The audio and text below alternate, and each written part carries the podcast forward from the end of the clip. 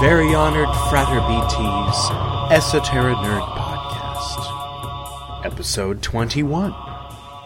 In this episode, we will interview my old friend David Crawford.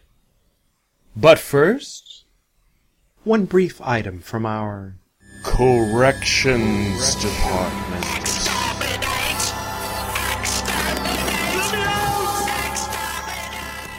In episode 18, Twin Peaks Tarot, I introduced the new segment Transformations and Footnotes. I stated that I would be reciting my father's book, Transformations, while we listened to Pat Metheny's Ricochet Parts 1 and 2.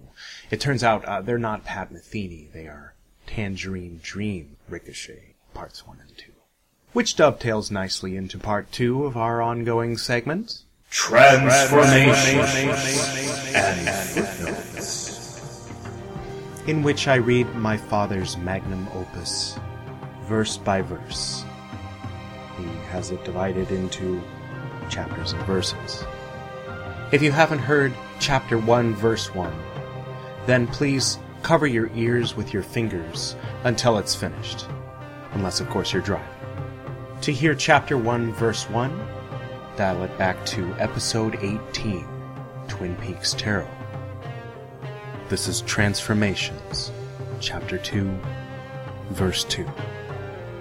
Coming back to the flesh place is like walking through a roar of devouring electric teeth, wind tunneling, egg beatering, vortexing, and the stars whirl down, and the yellow light and white light make whirlgig rainbows that turn gray and cloudy, even almost smoky in night bed darkness. And my flesh place, the body, is below me. I take its shape. I become its shape. I pretend dreams and create plots and people them with problems and confusions, intrusions, conflicts, resolutions. It all becomes very intense and totally significant beyond words as I experience it and wake up at 5:30 in the AM to some talk show on the radio, exchanging make wrongs and playing Ain't It Awful and blaming Nixon, Ford, Uncle Ho, Mao, Castro, religion, no religion, with no viable solution or taking of responsibility evident.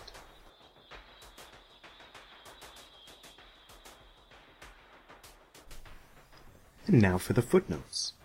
Now I'm assuming that you already heard chapter 1 verse 1. If none of this makes sense, you gotta hear that one first because this is actually a continuation of a thought that began in that one. So he was in the white light communing with the people that the commoners call uh, gods and devils and stuff, but he calls them friends. Now he's coming back. He's waking up in the morning is what's happening. Now a little personal anecdote. God forbid, if I had to go to the bathroom before he woke up, the bathroom was in his room. I had to walk on a creaky floor past him to get to the bathroom. And every single time, no matter how tiptoey, sometimes once in a while I'd make it to the bathroom, and then on my way back, I'd wake him up. And he would wake up screaming, ah, ah, ah, ah, which apparently he was flashing back to being born in World War II in Shanghai with Japanese bombs going off outside and stuff like that, according to him uh, after some regression therapy. Incidentally, when he met and fell in love with his third wife, Sue, that stopped happening. Kind of a big deal. Sadly, they were only together for three years before he passed away. I become its shape. Yeah.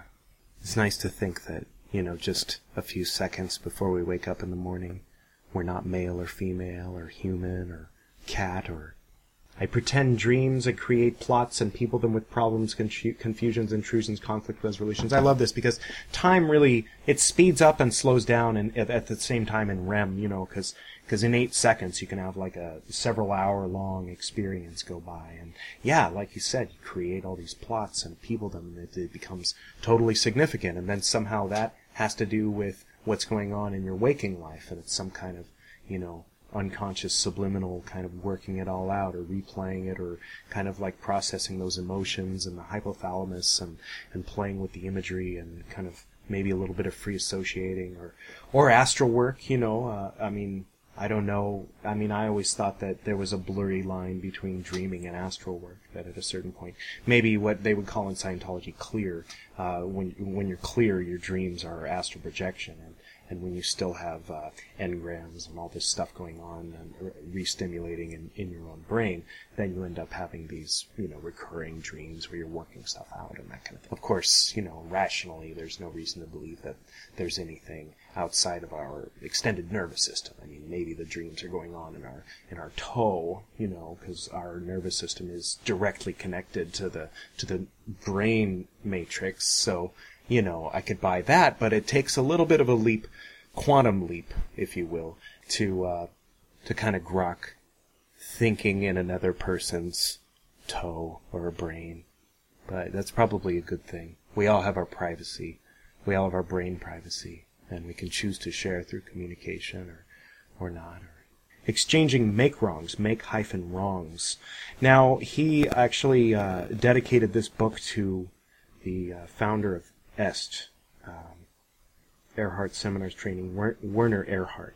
That's a uh, an Erhardism, an Estism, which translates into our modern terms as a landmark forumism. So if you uh, you or a friend are familiar with the landmark forum and you read transformations, you will um, be thinking in their terminology by the end of it. So that's where make wrongs comes in. It might have its roots in Scientology, I'm not sure. And playing Ain't It Awful with hyphens and in quotes. That's a reference to Eric Berne's Games People Play, and that's B-E-R-N-E. Check it out. That's a really good book. And blaming Nixon, Ford, Uncle Ho, that's just kind of nice because then it reminds you he's writing in 1976 and you're kind of in a time portal while you're reading it. Uncle Ho, honestly, I have no idea what that even is a reference to. Mao, I know. Castro, mm-hmm religion, no religion, with no viable solution or taking of responsibility evident. Yeah, a lot of complaining, a lot of blaming, but no one saying, you know, hey, we got to take responsibility for this. At least it wasn't evident on broadcast radio in 1976. Our guest tonight is my old friend David Crawford. When David heard that line that I just read, chapter 1, verse 2, his response was, Boy, your dad sure didn't like coming back into the flesh place, did he? only with a Scottish accent, of course. If you've seen the tarot themed art walk video that I created on YouTube under the pseudonym Gwydion, or if you've found the Easter egg on the Esoteric Nerd website, then you will already know David Crawford as the Hermit in the Hermit card, alongside Delphia's wonderful representation of that card. And he was also the one being healed or let out of his grave prison in the video called Healing Work. When Honored Soror FSM and I were married, our bridesmaids and our groomsmen each wore a different color of the rainbow. David Crawford was my orange groomsman. And so without further ado, let's get to that interview, shall we?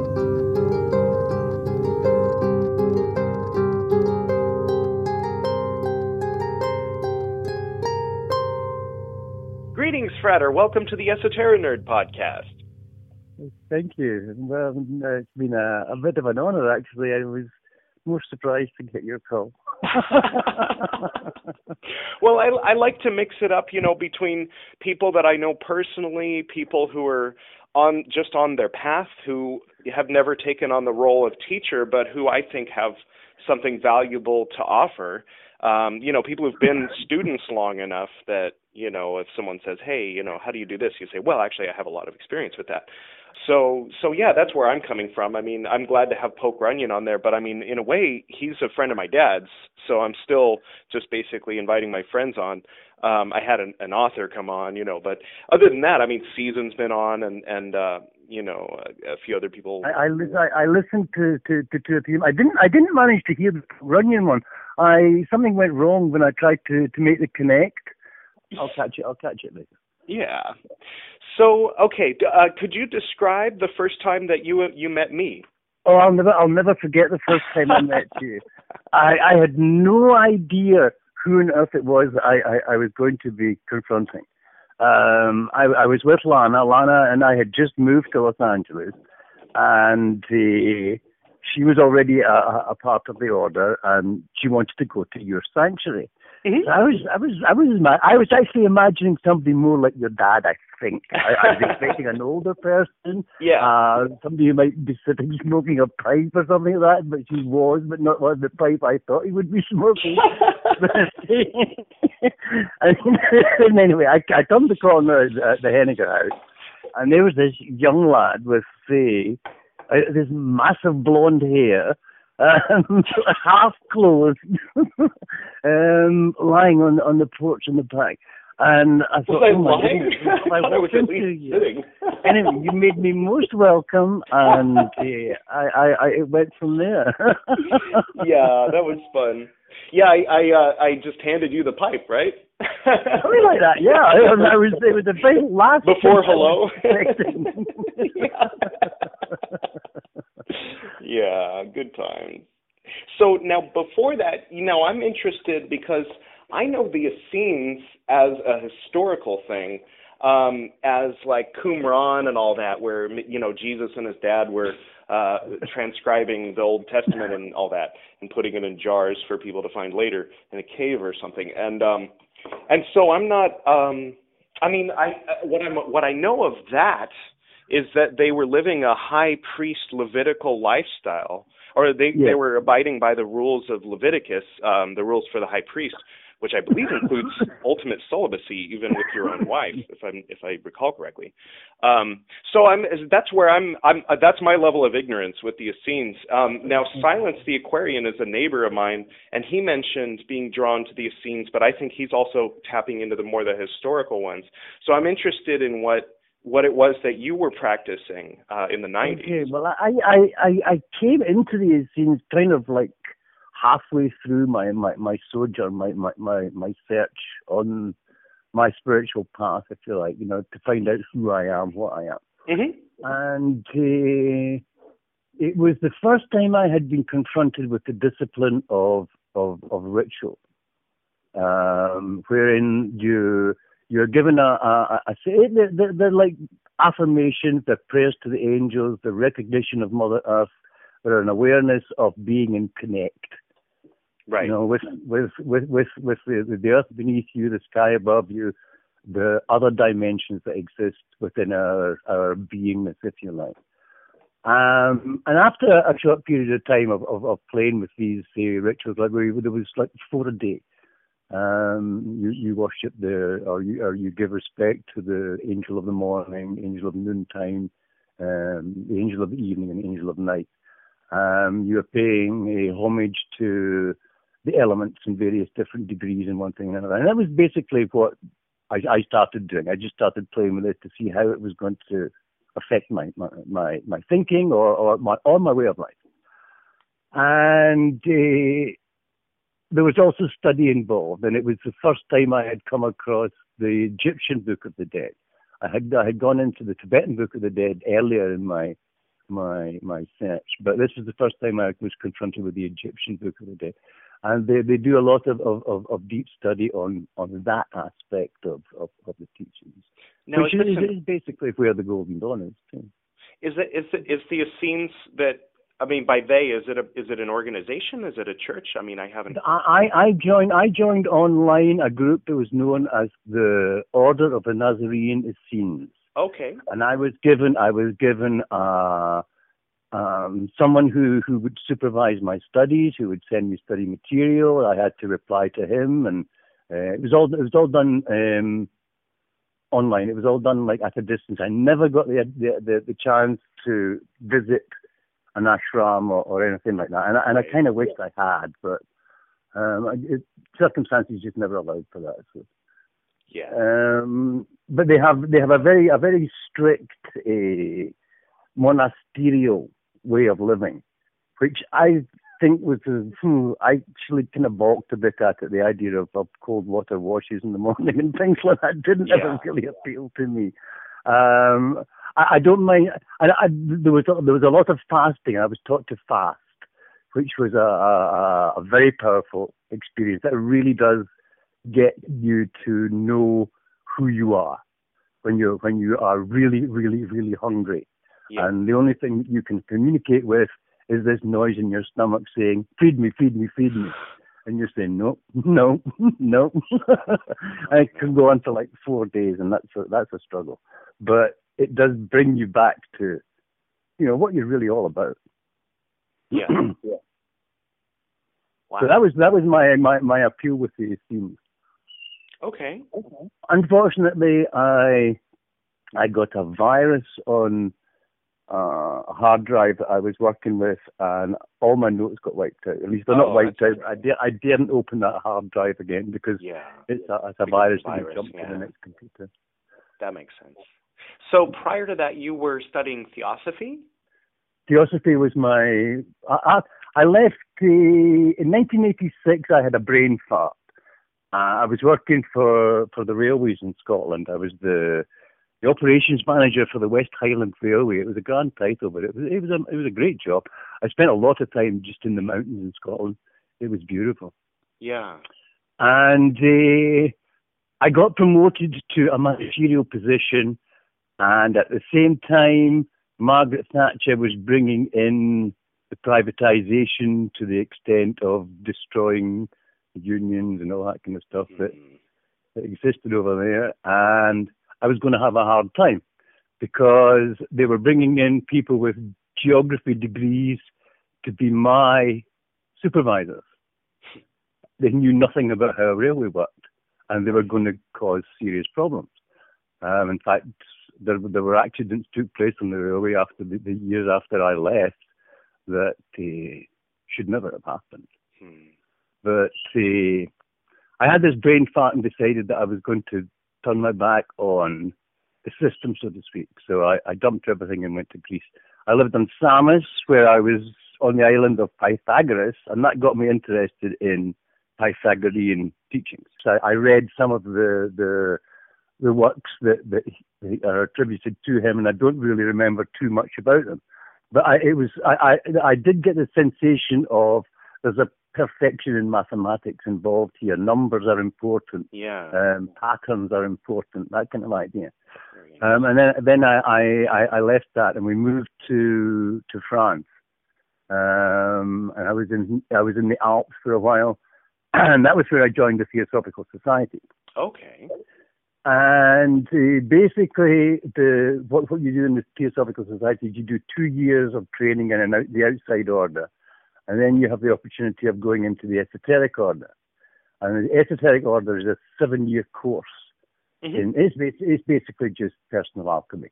Um, it, it, it's, it's no different to to any of the other other other Western mystical teachings. It, it's, it's personal alchemy, how to balance all your your elements in one thing or another, Right. and and become a, a good, um considerate, caring, kind, loving person.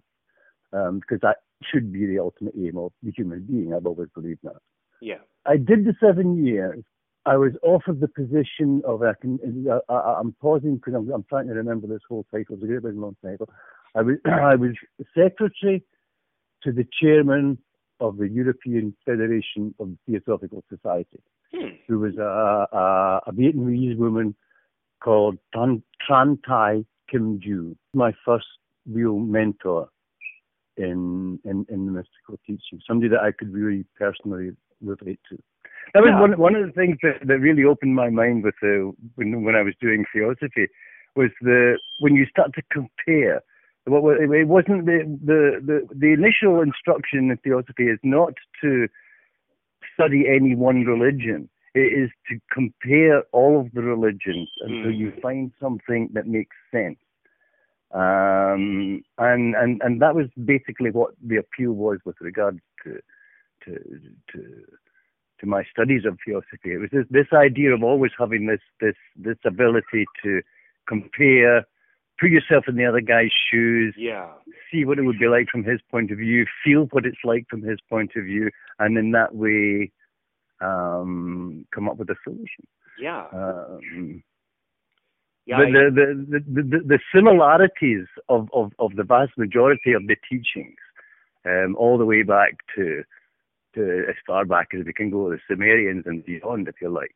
It's it, it it's all been about the the, the same thing.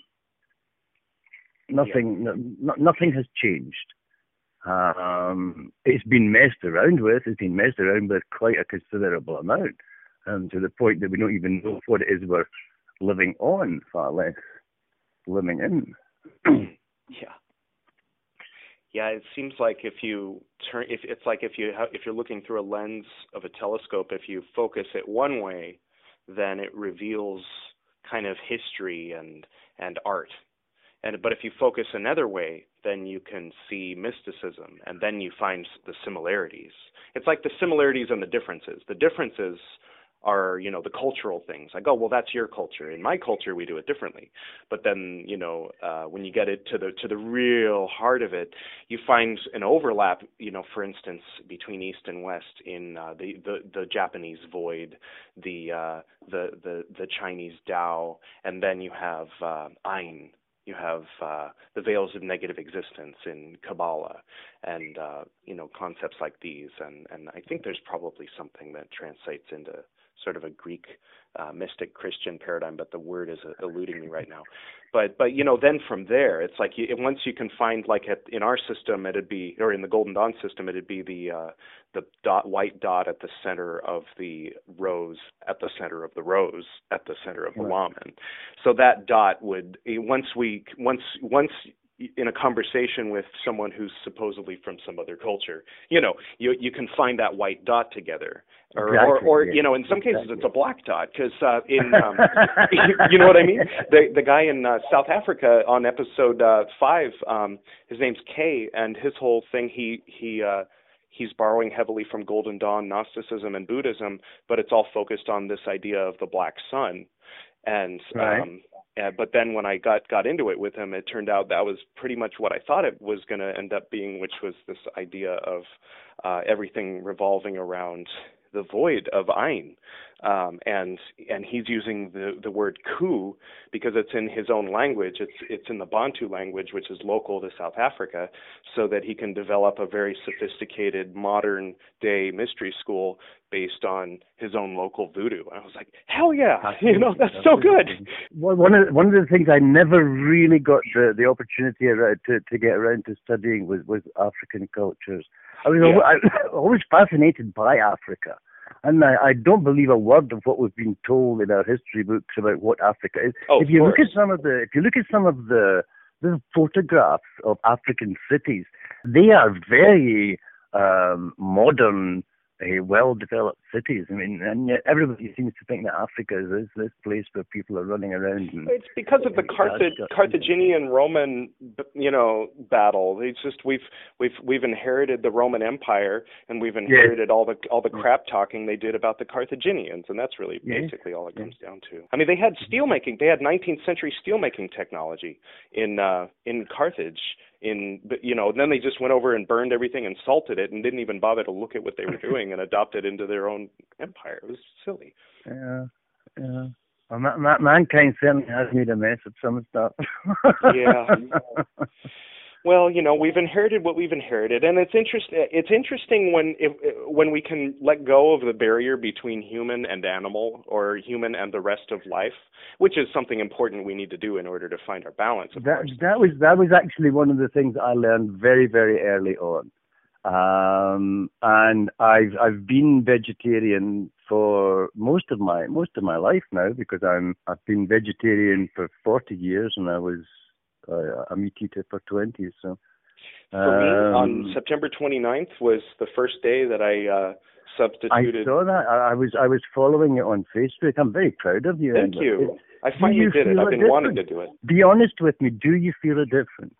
I feel great. I mean, I, I I did it wrong last year when I tried it, and I felt terrible because I was just eating bread or something. I don't know what I was doing. I was um, and I was doing yeah. vegetarian and not vegan.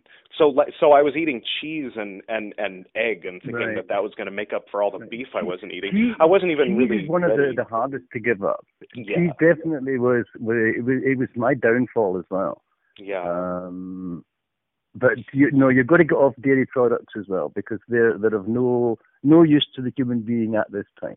Right. I mean, this is probably stuff you and I both know, but um, just to kind of give people an idea where we're coming from, uh, in in yoga, for instance, in Raja Yoga, the first yama or the first observance you're supposed to abide by is nonviolence, and uh, pretty much any you know yogi, as in Indian man with a long beard uh, who practices yoga, if you ask him, you know, is it okay to eat meat? He'll say no, no, because as him says the first rule in yoga, uh, that's nonviolence, and you can't get meat off an animal.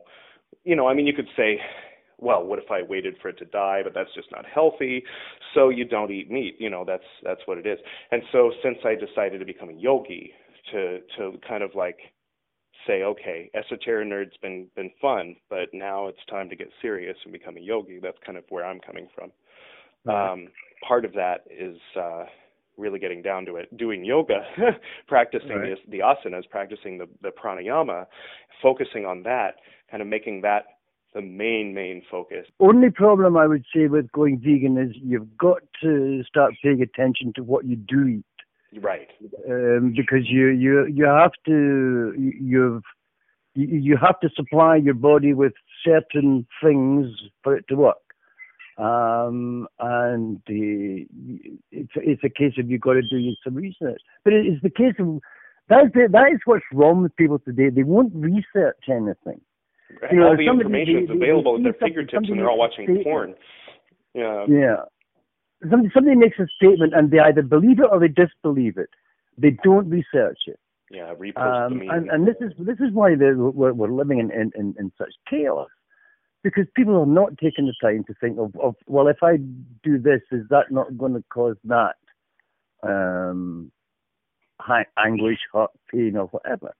Um, but I it was I was in my twenties, I think. I think I just turned twenty, and I was passing uh, a slaughterhouse on the train one day, and we got stopped at a signal, and it was right next to the field where the the cows waited to go into this building to be slaughtered. And I noticed that it was a beautiful green field. There was lo- lo- lovely lush grass on this field, and in the corner right up next to where the, the, the railway tracks were, was this horrible, ugly mud patch where all the cows had gathered. Hmm. And I thought, what on earth are they doing in that horrible mud patch and not enjoying that lovely nice grass? And then I heard the squeal of a pig from the slaughterhouse. And I thought, oh shit, these cows know what's going to happen to them. And at that moment, I stopped eating meat. Yeah. yeah. It is. It's, it's, it's, everything has a right to live on this uh, this earth. It's not. It's not just human beings. They're not. We don't have the right to destroy, to kill, to hurt. Um, that's not what we came for. That's reptilian programming. I don't even like putting my cat in a box to take her to the dentist. oh. I feel like she should, you know. But another thing I, I started doing recently was taking uh, additional vitamins and omega threes and things like that. Oh, good algae based. Um, because the the food that you do eat or you, we can eat mm-hmm. is so deficient in the in, in, nutrition that you you've got to back up with something. Well, let me let me tell you what I do every morning. Um, so every morning, almost every morning, I get up and uh, I do my five Tibetans. Um, right. And uh, yeah, you and I both know what that is. For everyone else, uh, Google is your friend. The five Tibetans. okay. and um, it's a it's a it's a yoga thing. You spin around.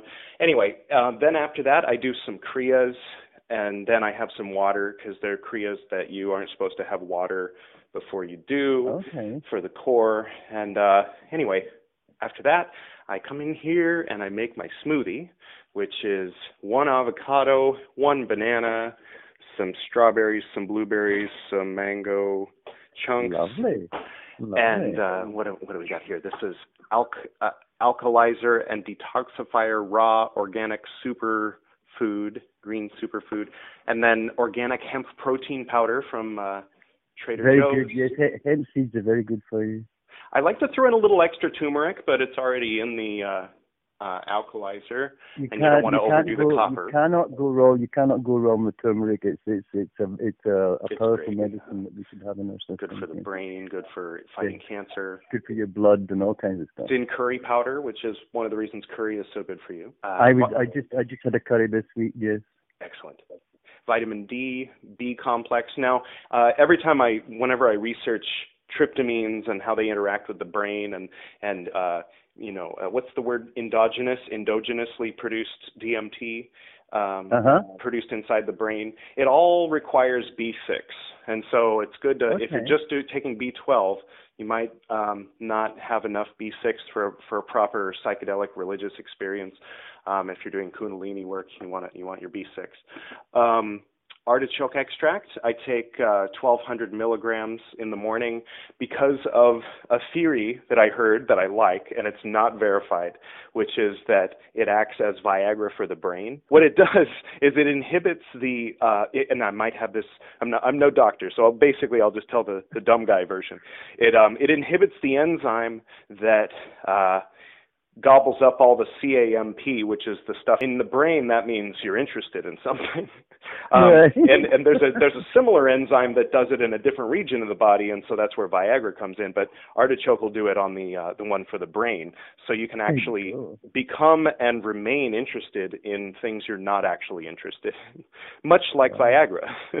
oh. I'm sorry, Grandma. And she's like, oh, cover yourself. Anyway, and then, of course, the vegan omega 3s and uh, uh, the vitamin C reishi. We got a reishi, reishi mushroom happening. Oh, good. Yes, yes. Uh, Jamie takes this organic spirulina, but I put it in the smoothie. She's got to run off to school first thing in the morning, so she doesn't have time for a smoothie anymore. Oh, and oil of oregano. It does all kinds of wonderful things. One of the things it does is it blocks the, well, it inhibits the reuptake and the degradation of the three main neurotransmitters that we use for thinking. So, um, in other words, you don't use it up. Like do- the dopamine, the uh, noradrenaline, and the serotonin last longer. Um, so you're still thinking when you're like going to sleep at night. We we we use oil of oregano to to kill viruses. Oh, that, I'm sure that's good too. So it's good for immune system. It's an immune system. But it, it, you're, you're you're burping pizza all the time when you take that stuff. oh yeah, that's true. I, enjoy, I I don't mind it though. And so yeah, between that smoothie and those pills, it pretty much gives me a good start. And then the rest of the day, I uh, munch on walnuts and uh, broccoli and carrots and uh, oh, what else? Do you, oh, do you eat honey? Indian food. Hmm? Do you eat honey? No, I don't. You don't. Okay. Yeah, I mean, I I I know that there's uh, two schools of thought on that, but I mean, I still kind of feel like it, if it's not it's not like on the level of dairy where it's like their amni- well, it is like their amniotic fluid. It's it's what they use to to house and and feed their young, and they put a, they put so much work into it that you know, I mean, even though it's really they just sort of process it and barf it back up, it's really it it seems like rude to take it. I don't know. So I mean, that's just No, me. yeah, I, th- I think you're probably quite right on that one. And and it seems like it's just too yummy. You know what I mean? It's like it's too easy to just walk up and grab this stuff that's far too yummy, and it, it, it and and they were going to do something with it, and so it just seems like the karma there is a little iffy. Okay. Yeah, I would, I would accept that. I would accept One thing, one thing Lana did did find just very recently is a woman. I think she's in Los Angeles actually, who makes a cheese from nuts, variety of different nuts. oh, that's interesting. And uh, you just, uh, I can't remember, it was my Miyoko's Kitchen or something like that it's called. Hmm. Um, and uh, you go online and you pick your cheese and you order it. I think you have to order it before a Wednesday or something like that because she ships it out on the Thursday and the Friday. So, it, so it's, it's not because it's in like a um, packaging which has got like frozen blocks. I mean, they're they're, they're melted by the by the time they get here, but it's obviously to keep it fresh. But it's only ever two days in the mail, and it arrives at your house. And this stuff's amazing. It's really good Nice. smoked cheeses from Europe and uh, cream cheeses and all kinds of different things that you can. So you don't actually lose the, or you don't, you, you don't, you can still satisfy that craving for that that cheesy taste. At this point, uh, David and I had an argument about whether the world was round or flat. I was on the side that the world was round. The conversation didn't end well, and, uh, well, later I decided to call him up and, um, see if we could continue on a different subject. Oh my. Oh no. And then I sent a text that said, "Sorry, that text was that voicemail was meant for a different person." Oh my goodness.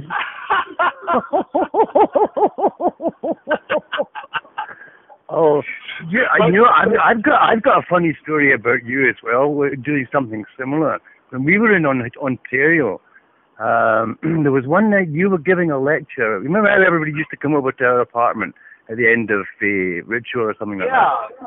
Um, well, there was one night you were holding forth on something to do with the Kabbalah. I can't remember exactly now what the details were, but yeah, the the the sliding glass doors were open, and you were kind of like standing in on the balcony, but talking back into the room.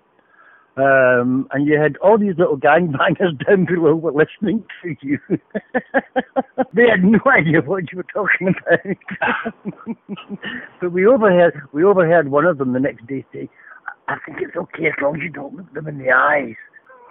Was it the, the neighbors downstairs? The neighbors downstairs and the kids in, in the in the courtyard. They all heard you giving this lecture about the oh. Kabbalah, and of course they were blown away because they, I mean, they they did, had never conceived of any of this kind of stuff, and it all sounded sort of like magical hokey pokey to them. so they they. That's funny. Jules, they got all kinds of pieces.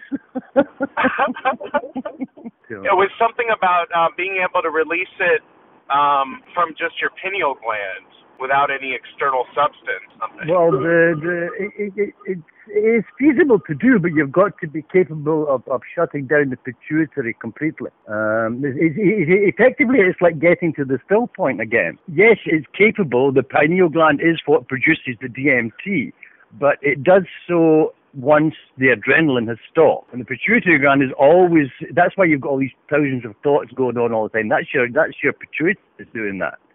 Okay, here's a here's a thought. The the neocortex overrides the hypothalamus and the amygdala when need be. Well, the amygdala is pretty pretty tough. I mean, they can get right to the body and and you're running down the street before you even have a chance to think about what's going on sometimes.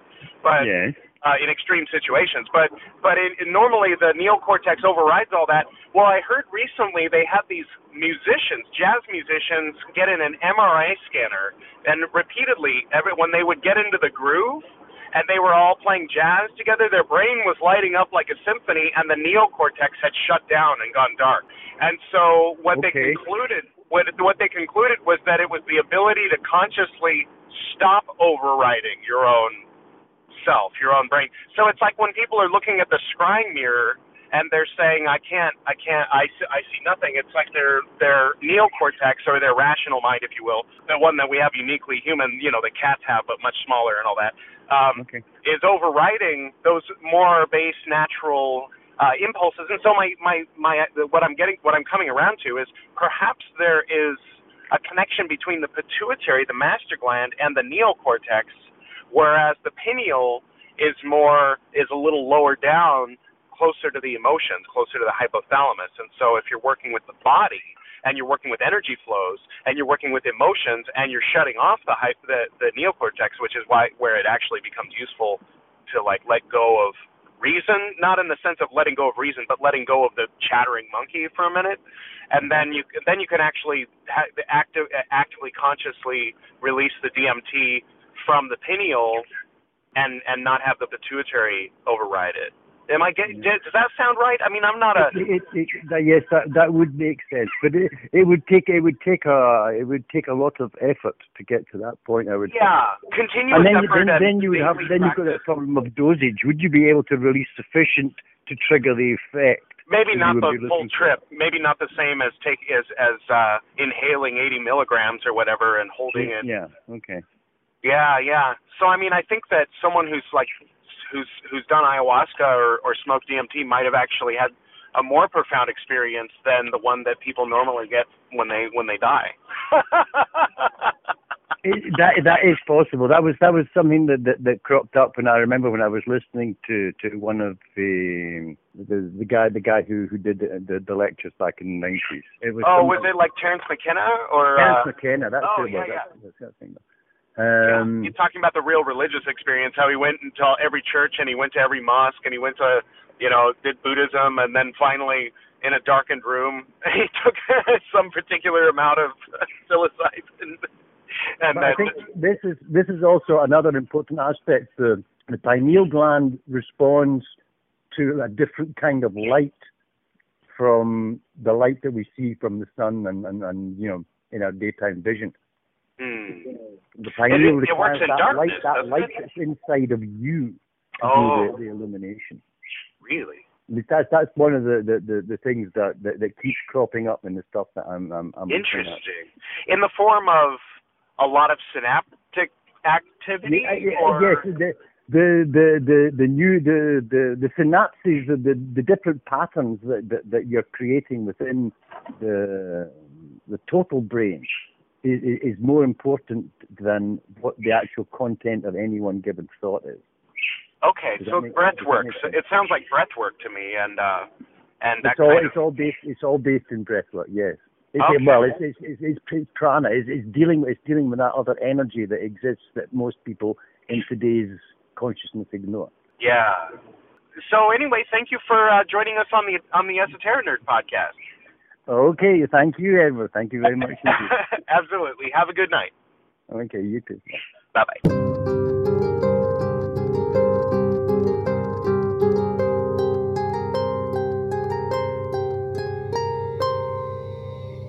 Thank you, David, for joining us on the Esoteric Nerd podcast tonight. Special thanks to Tangerine Dream. I wanted to share with you guys, uh, esoteric nerds out there, today is a bit of a, an historic occasion.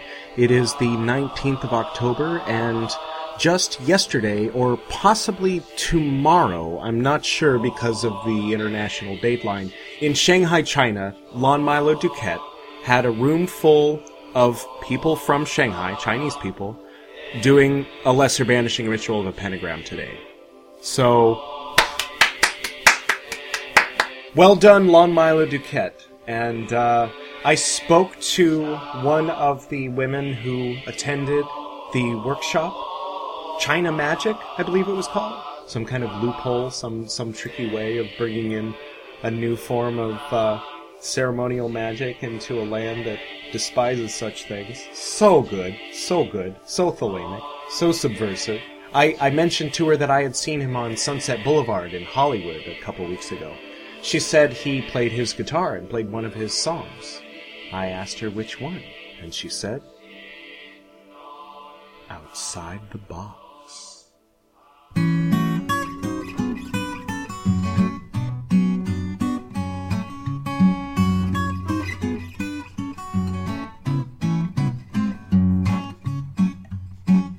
I told my mom when I was ten the Bible is a crock.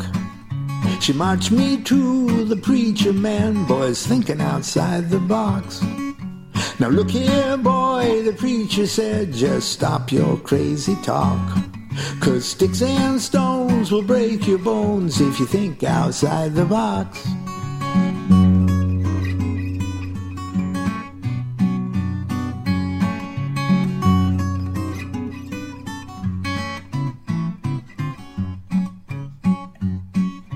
You fight and fail, you land in jail, the world will clean your clock. You'll spend eternity in hell if you think outside the box. Don't you worry how things are or should be. Thou shalt not be unorthodox. Go to school and go to war if need be. Just don't think outside the box. In 65, some soldier guys came to my school to talk. They looked real cool, had shiny shoes, and they pumped up all the jocks. They pointed to their uniforms and walked that soldier walk. If you've got balls, your duty calls, just step inside the box.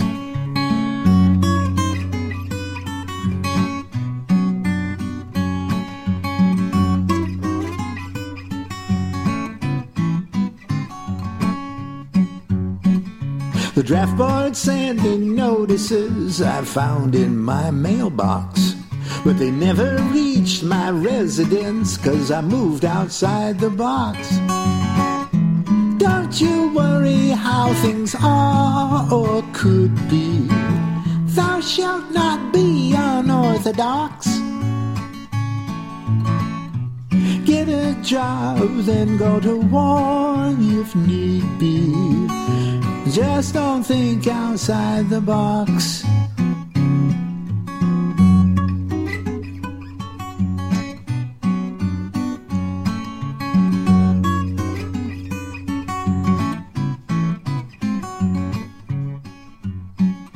I'm 65, I'm still alive, and I've been around the block. Had ups and downs, and laughs and frowns, and mysteries I've unlocked. And when I'm dead, let it be said upon that marble block. Don't look for long down in the ground, the boys outside the box. Keep on dreaming how things can and should be. Just proudly be unorthodox. Keep on marching to that different drummer. Live and love outside the box.